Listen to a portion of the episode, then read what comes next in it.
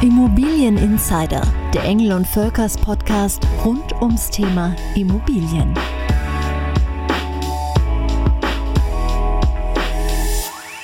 In den letzten beiden Sommern waren Ferien an Nord- und Ostsee heiß begehrt. Viele fühlten sich einfach wohler bei dem Gedanken, die Ferien zu Hause in Deutschland zu verbringen. Und einmal angekommen, da wagte der ein oder andere das Gedankenspiel. Wie wäre es eigentlich hier ein Haus zu besitzen oder ein Apartment? Und kann ich das vielleicht sogar gewinnbringend vermieten?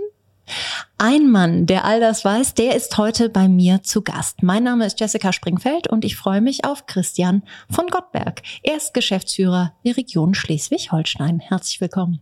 Hallo. Herr von Gottberg, dann frage ich Sie doch direkt mal, wo haben Sie die letzten beiden Sommer verbracht? An Ost- und Nordsee oder waren Sie im Ausland? Beides tatsächlich.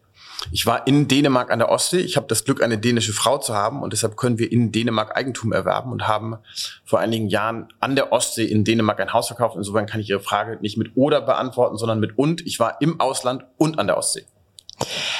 Jetzt machen Sie äh, das ganze, die ganze Region ja beruflich. Wenn Sie auf die letzten zwei Jahre zurückschauen, die hatte ich ja jetzt besonders erwähnt in der Anmoderation.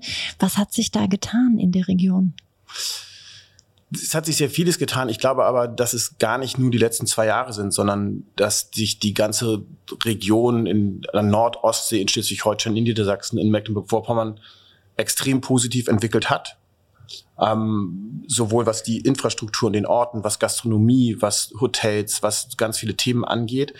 Und durch Corona hat es dann nochmal einen Beschleuniger bekommen von Menschen, die da Urlaub machen, Ferien machen und sich Häuser erst- und zweitwohnsitz gekauft haben. Hat Sie das überrascht, die Entwicklung? War die sozusagen größer, als Sie erwartet haben? In Corona ja, vorher nicht. Ähm, der Trend ging ja schon immer dazu, ist ja in Bayern auch zu beobachten, zu Ferien in Deutschland. Ähm, zu Ferien, die ich mit dem Auto machen kann, dass ich weniger fliegen, was auch immer machen muss, wo ich mit der Bahn hinfahren kann, mit dem Auto. Ähm, es hat uns in Corona überrascht und auch überrollt. Vorher war die Entwicklung abzusehen, dass es mehr und größer wird.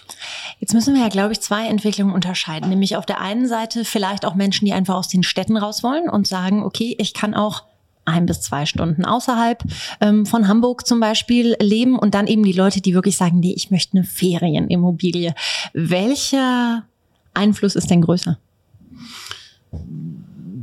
Also vor allem sind die Einflüsse total unterschiedlich, muss man fairerweise sagen, weil derjenige, der sich einen Erstwohnsitz kauft oder in, aufs Land zieht und diese berühmte Stadtflucht begeht, ähm, der hat einen anderen Anspruch als derjenige, der sich ein Ferienhaus kauft und ähm, der, der aufs Land zieht und trotzdem weiterhin in der Stadt arbeitet, aber eben mit Homeworking oder mit anderen Themen eben nur noch ein oder zweimal in der Stadt im Büro sein muss, der A geht er in andere Regionen und hat, ein, hat ein, im Zweifel ein anderes Umfeld, was er sich sucht. Ja, Im Zweifel auch ein strukturierteres mit Kindergärten und Schulen und, und, und. Das habe ich ja oft in den Ferienorten gar nicht. Und es gibt natürlich sehr viele, die sich ein Wochenendferienhäuschen kaufen und trotzdem ihren Erstwohnsitz in der Stadt behalten. Aber die, die Einflüsse sind eigentlich gleich. Also von, wenn sie das abwägen wollen, ist es halbe halbe von den Menschen, die es, die es suchen. Jetzt haben Sie gerade schon gesagt, das Ferienhäuschen und beim anderen, der rauszieht, ist es dann vielleicht das Haus. Wie unterscheidet sich da auch wirklich die Immobilie selbst? Also sind das Unterschiede in der Größe? Sind das vor allem Unterschiede in der Lage? Kann man da ein paar Punkte festmachen? Ja, die kann man sehr deutlich festmachen, weil den Erstwohnsitz suche ich in der Regel über den Ort und über einen Kindergarten, eine Schule, vielleicht sogar einen Arbeitsplatz, den ich da habe und suche mir dann um diese Gegebenheiten herum das Haus. Und der Zweitwohnsitz oder das Ferienhaus ist immer ein Kannkauf. Das heißt, ich komme nicht über den Ort, sondern über das Haus, über die Opportunität und sage, Mann, das Haus finde ich super, kann ich mich mit der Region anfreunden. Natürlich muss erstmal das Haus passen und im Zweifel muss heute das Internet passen und Handyempfang muss da sein. Und dann sage ich, okay, kann ich mich in der Struktur der Region, kann ich mich da wohlfühlen. Das heißt, ich komme immer beim Zweitwohnsitz eigentlich übers Objekt und beim Erstwohnsitz immer über den Ort. Also gibt es nicht viele Leute, die sagen, ich will aber genau nach Sylt, ich will aber genau an, in die und die Stadt, nach St. Peter-Ording? Doch, natürlich gibt's das, genau das gibt es, aber die sind trotzdem nicht so festgebunden auf, äh, auf Sylt kann ich nach Kampen gehen, da kann ich nach Kaitum gehen, äh, in St. Peter kann ich in einen der fünf Ortsteile gehen. Ich muss nicht im Laufentfernung meines Kindergartens sein, sondern ich kann immer sagen, ich komme über das Objekt das finde ich super. Ich will dann auf Sylt sein, ich will auf Föhr sein, ich will auf St. Peter, in St. Peter-Ording sein, ich will an der Schlei sein. Aber eben mein Radius ist ein anderer, als wenn ich mir meinen mein Erst- oder meinen mein, mein Hauptwohnsitz äh, kaufe oder suche.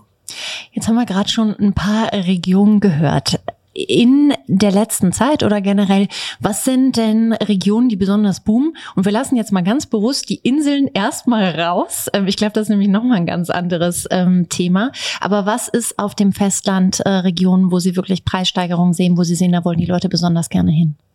Also da muss man fairerweise sagen, auch wenn das wahnsinnig platt klingt, es sind eigentlich an der Küste alle Regionen. Ich habe äh, vorgestern im, äh, im, auf NDR Info beziehungsweise auf Inforadio vom RBB ein Interview mit einem, einem DEHOGA, Deutscher Hotel- und Gaststättenverband Funktionär gehört, der sagte, man muss jetzt aufpassen, dass sich die Orte in den, ähm, an den deutschen Küsten aus ihrem 70er Staub erholen. Und ich finde es sehr ungerecht, über die Orte das zu sagen, denn ich glaube, die Orte haben sich erholt und der es sind ganz oft dann die Hotels oder die Themen, die sich noch nicht erholt haben. Aber die Orte haben eigentlich alle ihre Hausaufgaben gemacht. Wenn Sie sich die Ostseeküste angucken, Timmendorf, Grömitz, was das für super Orte geworden sind. Und die hatten tatsächlich ja alle diesen 70er Jahre Charme. St. Peter genauso. Ja. Ähm, das war ein Ort, der irgendwie in den 80ern, da ist sehr viel gebaut worden. Das war jetzt architektonisch nicht immer ein Highlight. Und diese Orte haben alle ganz, ganz viel in den letzten zehn Jahren gemacht. Das hat mit Corona erstmal gar nichts zu tun, sondern die wussten, sie müssen sich weiterentwickeln und sie müssen in die nächste Phase gehen, um eben diesen ja, vielleicht etwas unattraktiven 60er, 70er Jahre äh, Kurort-Charme abzulegen. Und ich finde, das ist eigentlich überall gelungen. Also ich wüsste jetzt keinen Ort an, an, der, an der Nord- oder Ostseeküste, wo ich sage, boah, der ist es jetzt noch nicht und da ist es irgendwie noch so wie 1983, sondern eigentlich sind da alle äh, sehr viele Schritte gegangen und die sind eigentlich auch in allen Orten sehr gelungen. Jetzt äh, kann ich an der Stelle auch gestehen, ich war vor zwei Jahren das erste Mal am Timmendorfer Strand und war super positiv überrascht tatsächlich. Und wären Sie da vor zehn Jahren gewesen, wären Sie es nicht gewesen. Das, Zweifel. das ja. mag sein. Wir hatten aber auch sehr viel Glück mit dem Wetter. Aber was mir aufgefallen ist, auf dem Weg dahin, da fährt man ja vorab noch durch so ein paar sehr kleinere Dörfer. Die sind dann noch nicht direkt am Meer, also ist dann nicht Timmendorfer Strand selbst die Lage? Hat sich das auch ein bisschen ins Hinterland ist zu viel gesagt, aber in die zweite Meereslinie äh, verschoben? Sehen Sie auch da Preisanstiege? Äh, definitiv. Ähm, jetzt muss man aber auch deutlich sagen, es gibt ja auch ganz viele, die, also wenn, wenn Sie sich Ostdeutschland angucken, ja, die ostdeutsche Schweiz war immer super. Da ist das Meer auch 15, 20 Kilometer immer weg gewesen. Oder ist es auch immer noch. Aber ganz viele wollen ja auch wegen des Sommers nicht in erster Reihe sein. Ja, wenn da eben äh, die Orte Timmendorf, Grömitz voll sind und ich mich in meinem äh, Ferienhäuschen eigentlich vor Touristen gar nicht bewegen kann, muss ich das auch nicht mögen. Also das muss ja nicht jedem gefallen. Das heißt, es war schon immer, vielleicht hat sich weiter ins Hinterland gezogen, ja, aber grundsätzlich waren diese Reddachhäuser auch in Dithmarschen äh, und in, in Ostdeutschland immer äh, immer gut und und es gab immer Kunden dafür, die das, die da genau das gesucht haben. Ja. Jetzt sagen Sie, eigentlich alle Regionen erleben so einen gewissen Aufschwung. Aber wenn wir mal harte Zahlen uns angucken, gibt es irgendwelche Regionen auf dem Festland, die besondere Preisanstiege haben? Und ähm, wie hoch in Anführungsstrichen sind die? Kann man das prozentual irgendwie festzurren? Also was wirklich einen extremen Preisanstieg gesehen hat, ist tatsächlich St. Peter-Ording. Ähm, prozentual ist das schwer zu sagen, aber es ist schon so, dass sie vor fünf Jahren also oder im Vergleich zu fünf Jahren haben sie sicherlich einen Preisanstieg bei gehobenen Immobilien von deutlich über 100 Prozent. Das, das ist so.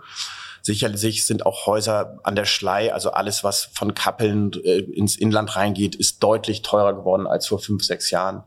Die Region um Flensburg, Glücksburg hat sich, hat sich äh, sehr positiv oder preislich positiv entwickelt. Ähm, aber auch Timdorf, genau das, was Sie sagen, Timdorf-Grömitz, ja, da werden Preise erzielt, die, die vor fünf Jahren im Zweifel so gar nicht denkbar gewesen wären. Ich habe es vorhin bereits angesprochen, den kleinen Exkurs machen wir jetzt aber, nämlich auf die deutschen Inseln. Da fällt einem natürlich immer sofort Sylt ein und die horrenden Preise, die da erzielt werden. Ähm, setzt sich das auch auf den anderen deutschen Inseln ähm, fort? Gibt es irgendeine Insel, wo man sagt, na, die erwacht jetzt erst so ein bisschen aus dem ähm, Winterschlaf? Und wie sind da die Entwicklungen generell?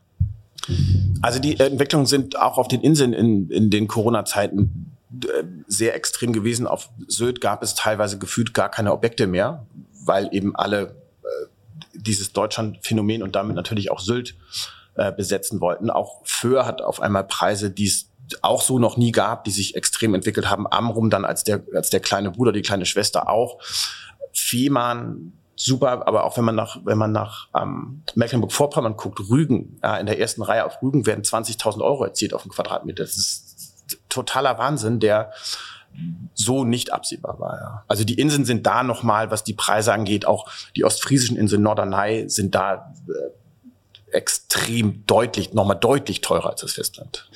Was unsere Zuhörer, glaube ich, immer interessiert, ist natürlich, wie nachhaltig ist diese Preisentwicklung? Also sind die Preise denn auch wirklich gerechtfertigt oder ist das jetzt ein kurzer, teilweise auch Corona-getriebener Boom?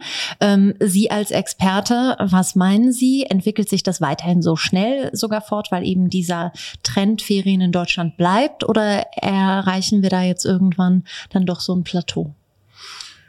Ich glaube, das, ist eine, das ist eine sehr große und gute Frage, weil da hängen dann doch noch ein paar andere Faktoren dran. Ja, da gibt's dann nämlich auch noch ein politisches Faktum. Was passiert denn eigentlich mit Flugpreisen? Inwieweit wird innereuropäisches Fliegen, innerdeutsches Fliegen deutlich teurer? Ähm, durch, durch Steuern oder was auch immer gemacht.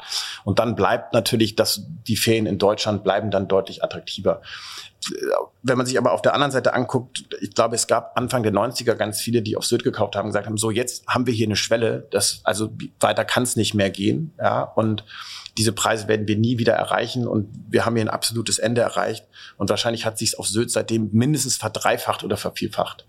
Insofern sind diese Prognosen, wie wir alle wissen, immer ganz, ganz schwer. Ich persönlich wiederum glaube, dass es noch weitergeht. Äh, ob das gut ist oder schlecht ist, ist dann, ist dann eine Beurteilungsfrage, aber ich glaube, dass die Preise noch, noch deutlicher, noch deutlich steigen werden in, in, in diesen Küstenregionen, ja. Jetzt hört sich fast so an, dass man einfach nirgendwo mehr etwas Erschwingliches bekommt. Aber ich habe es in der Anmoderation angekündigt. Wir wollen natürlich auch so ein paar Insider-Tipps ähm, streuen. Was sind denn Regionen, wo Sie sagen, wenn Sie wirklich den Wunsch haben, da könnten Sie vielleicht noch mal gucken, ob es ähm, was Schönes gibt, was jetzt nicht 20.000 äh, Euro der Quadratmeter ist. Also ich glaube, was wirklich noch ein, äh, ein Tipp sein kann, ist die ist dieses ganze äh, Land rund um die Eider, Dithmarschen. Da, da kriegen Sie noch äh, sehr, sehr schöne redgedeckte Häuser unter 500.000 Euro. Ähm, da ist sicherlich noch für Menschen, die eben nicht nach Sylt wollen oder auch nicht können, äh, kriegt man da ein ganz ähnliches Haus für deutlich weniger. Oder wenn Sie sich auf die andere Seite von, von, vom Hindenburgdamm außerhalb von Nibel was kaufen, ja, da können Sie einfach Sylt durch 20 teilen und sind nur, können mit dem Zug rüberfahren und da an den Strand gehen, aber haben genau das gleiche Haus, aber sind eben auf der, auf der anderen Seite des Damms, müssen eben abends wieder nach Hause fahren. Je nachdem, aus welchem Grund man so eine Immobilie kauft, kann ja auch eine Überlegung sein, okay, ich profitiere jetzt von diesem Trend insofern, dass ich meine Immobilie vermiete. Mhm.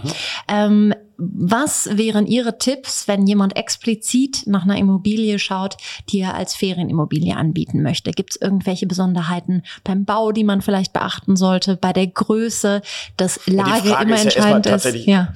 Will ich bauen? Und ja. ich glaube, der, der meiste Mensch, der sich eine Ferienimmobilie kauft, will bewusst nicht bauen. Denn wir alle wissen es, egal wie weit es weg ist, traue ich mir zu, auf Mallorca ein Haus zu bauen? Nein. Und zwar alleine, weil es zu weit weg ist. Kann ich grundsätzlich bauen? Kann ich vielleicht. Aber ich glaube nicht, dass ich auf Mallorca bauen kann, weil es ist mir zu weit weg und zu mühsam. Das gleiche gilt natürlich für Schleswig-Holstein genauso. Wenn ich in Hannover wohne, will ich in Schleswig-Holstein bauen? Nein, ich kann bauen, aber ich will es im Zweifel nicht. Mhm. Ich glaube, was ganz, ganz wichtig ist, ist immer die Erlaubnis, dass man vermieten darf. Es gibt immer Regionen, wo das, wo das explizit ausgeschlossen wird oder es gibt dann auch so ausgewiesene ähm, äh, Ferienhausregionen. Das ist dann immer auf die Regionen sehr, sehr unterschiedlich und führt zu sehr ins Detail, wenn wir jetzt auf ganz viele unterschiedliche Regelungen eingehen. Aber als ich im, im Vorgespräch mit meinen Teams gesprochen habe und gesagt, Mann, was muss ich denn eigentlich darauf worauf muss ich als Käufer achten, wenn ich mir ein Ferienhaus kaufe, war immer, der Ladenhüter ist das Haus, was ich nicht vermieten darf. Ja, Gut, einige wollen das natürlich auch sagen, ich will gar nicht vermieten, dann geht's wieder, dass ich sage, ich benutze es nur für mich selber. Wenn ich es aber als Kapitalanlage oder als, als, als Hybridmodell äh, benutze, dass ich sage, ich will vermieten und selber benutzen, muss ich diese Lizenz oder die Erlaubnis haben, äh, vermieten zu können. Und das ist schon ähm, das kann man dem, dem Kunden oder potenziellen Käufer nur empfehlen. Achte darauf, dass du vermieten darfst. Auch wenn du es vielleicht gar nicht willst, aber falls du es irgendwann mal musst oder möchtest, musst du die Erlaubnis haben. Ich glaube, eine entscheidende Währung bei diesen Ferienvermietungen ist ja nach dem Motto, wie viele Tage pro Jahr kriege ich es denn vermietet? Ja. Gibt es da irgendwie Erfahrungswerte? Sind, ist die Saison größer geworden sozusagen? Ich glaube, die, die Währung, wenn Sie es wenn Sie es so ansprechen, ist, glaube ich, ähnlich wie die Bitcoin-Währung. Die Währung ist nämlich deutlich stabiler, als, als sie es vor zehn Jahren war. Ich glaube, wenn Sie vor zehn Jahren ein, ein Haus an der Schlei hatten und 120 bis 150 Vermietungstage hatten, war das super und Sie waren innerlich happy mit, mit so einem Jahr. Heute ist es so, Sie haben 280, 300 Tage teilweise auf Sylt. Mehr geht dann auch gar nicht, weil irgendwann muss ich auch mal renovieren, dann muss man Handwerker rein, dann muss man wieder einen Generalputz, dann muss das, das, das. Also wenn ich über 300 Tage bin, habe, dann habe ich 100 Prozent, so wie 100 Prozent Auslastung. Ja? Und ich glaube, oder ich glaube nicht nur, das ist auch so, dass wenn ich das möchte, kann ich in allen Regionen auf über 220 Tage kommen. Und wenn ich dann noch in totalen Hotspots wie St. Peter, wie auf Sylt, wie an der Schlei, wie in Timdorf, Grömitz bin, Travemünde, dann kann ich auch auf 300 Vermietungstage kommen, was vor zehn Jahren undenkbar war. Weil eben heute, soll sie uns dazu berechnen, aber weil eben heute auch ein November voll durchgebucht ist. Ja, und früher wollte keiner im November äh, an die Ostsee. Jetzt haben wir schon ein paar Mal von so redgedeckten Häusern gesprochen und so. Das sind ja auch ein Stück weit so Liebhaberstücke. Etwas, wo man vielleicht sagt, oh, also jeden Tag drin wohnen will ich vielleicht aus irgendwelchen Gründen nicht, aber als Ferienhaus total klasse. Wie schlagen sich so Liebhaberstücke auf dem Ferienimmobilienmarkt? Macht das einen Unterschied? Ja und nein. Also ich glaube, ein Liebhaberstück schlägt sich genauso in der Stadt und in allen Regionen, auf Mallorca, in, äh, in Südafrika und auch in, in Schleswig-Holstein immer gleich. Ein Liebhaberstück kann man ja auch, man kann es ja auch böse beschreiben, es ist immer ein Individuum. Ja, das ist im Zweifel ein Liebhaberstück ist immer das, was nicht jeder will, weil der eine sagt so, der andere sagt so. Also es ist nie ähm, plain vanilla, dass ich sage, das ist das Ding, was sofort, was sofort funktioniert. Aber natürlich ist ein ist ein Liebhaberstück, also es werden überall immer Liebhaberpreise bezahlt, aber die Frage ist ja, ob es ob es meinen Geschmack trifft. So und ähm, äh, bei bei grundsätzlich zu individualisierten Themen muss es nicht immer funktionieren. Aber natürlich ist, ist der Liebhaberpreis, ich glaube aber im Moment ist alles ein Liebhaberpreis und das im Positiven, weil ich, ich mich in die Region verliebt habe und ich dahin möchte und deshalb bin ich bereit, einen höheren Preis zu zahlen. Stand heute, als ich das vor drei Jahren getan hätte. Okay. Sie haben keine ähm, Glaskugel äh, leider, aber wir können zumindestens mal fast so ein bisschen auf das Jahr 21 zurückschauen und vielleicht mal einen Ausblick nach 22 ähm, wagen. Gibt es da schon irgendwelche Trends, ähm, die Sie irgendwie gesehen haben, ähm, sei es Region, sei es spezielle Art von Immobilien an Nord- und Ostsee? Ja und nein. Ich glaube, was wir sehen, ist, dass das gute Neubauprodukt sehr, sehr gut funktioniert und, und auch einen Ort verändern kann. Also wenn Sie sich Port Eupenitz in, in Kappeln angucken, ja, das ist ein alter Marinehafen außerhalb von Kappeln und genau an der Schleimünde, Ostsee und Schlei, da, da entstehen deutlich über 1000 Häuser.